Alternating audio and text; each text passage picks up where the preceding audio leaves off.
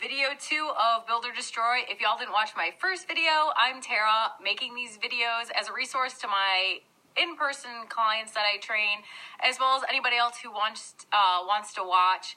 Kind of challenge your thought process on maybe what's been ingrained through marketing or some old school bro science over the years, as well as really pushing you to be your own advocate, listen to your body, figure out what works for you. This is a good chance to meet Holly. Hey. Anyways, she's on the stand over there acting like a cat watching squirrels on the end table. She pretty much does what she wants. Anyways, everyone always asks, like, what's the best diet? And that's kind of a silly question because obviously none of us are made the same. Our genetics aren't the same. There isn't one diet that's going to work for everybody, as well as what's worked for you in the past might not work again. Constantly need to be changing it up. My usual recommendation, though, is, and I've been in every camp from IIFYM, which is if it fits your macros, you can pretty much eat anything, to the six meals a day, constantly keeping your body fueled, to intermittent fasting.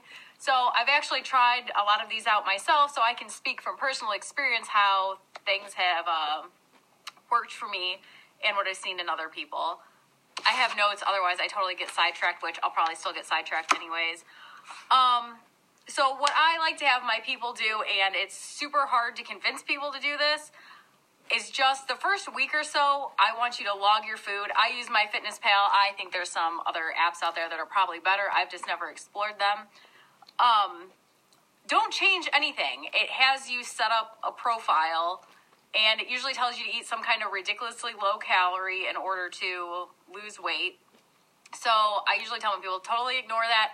Or set everything to zero. Do not change what you've been eating in the past. Just start to log it. Not only does that get you in the habit of logging your food, the ease of using the program, but what I want to find out is where you are and the maximum amount of calories or what you've been eating to maintain your weight.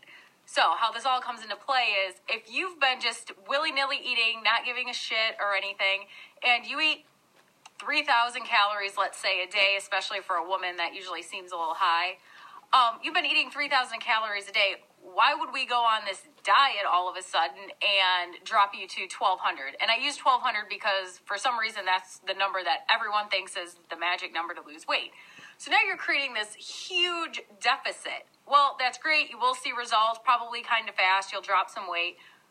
But you know, you always hear about everybody hitting a plateau. Where do you go? Where do you go from there? Totally lost my train of thought. Oh, so why would you, ideally, you want to eat the most amount of calories as possible and still see results. Still see that scale number, the body fat, the pants start to fit a little bit better.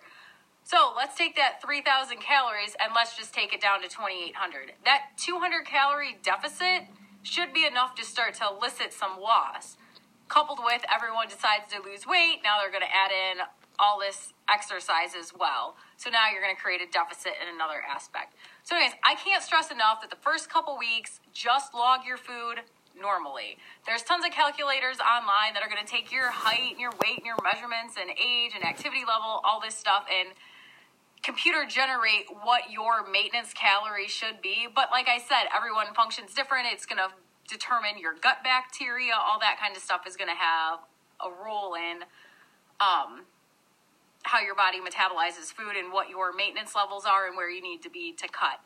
I think for this video, that's about all I wanted to touch on. I'll probably follow it up with another one with some of the problems with crash dieting, making these huge deficits. And after that, we'll go into the big, everyone needs to do cardio and beating the body up in that way. All right. Well, anyways, that's it. Hope to see you guys again. See you later. Bye.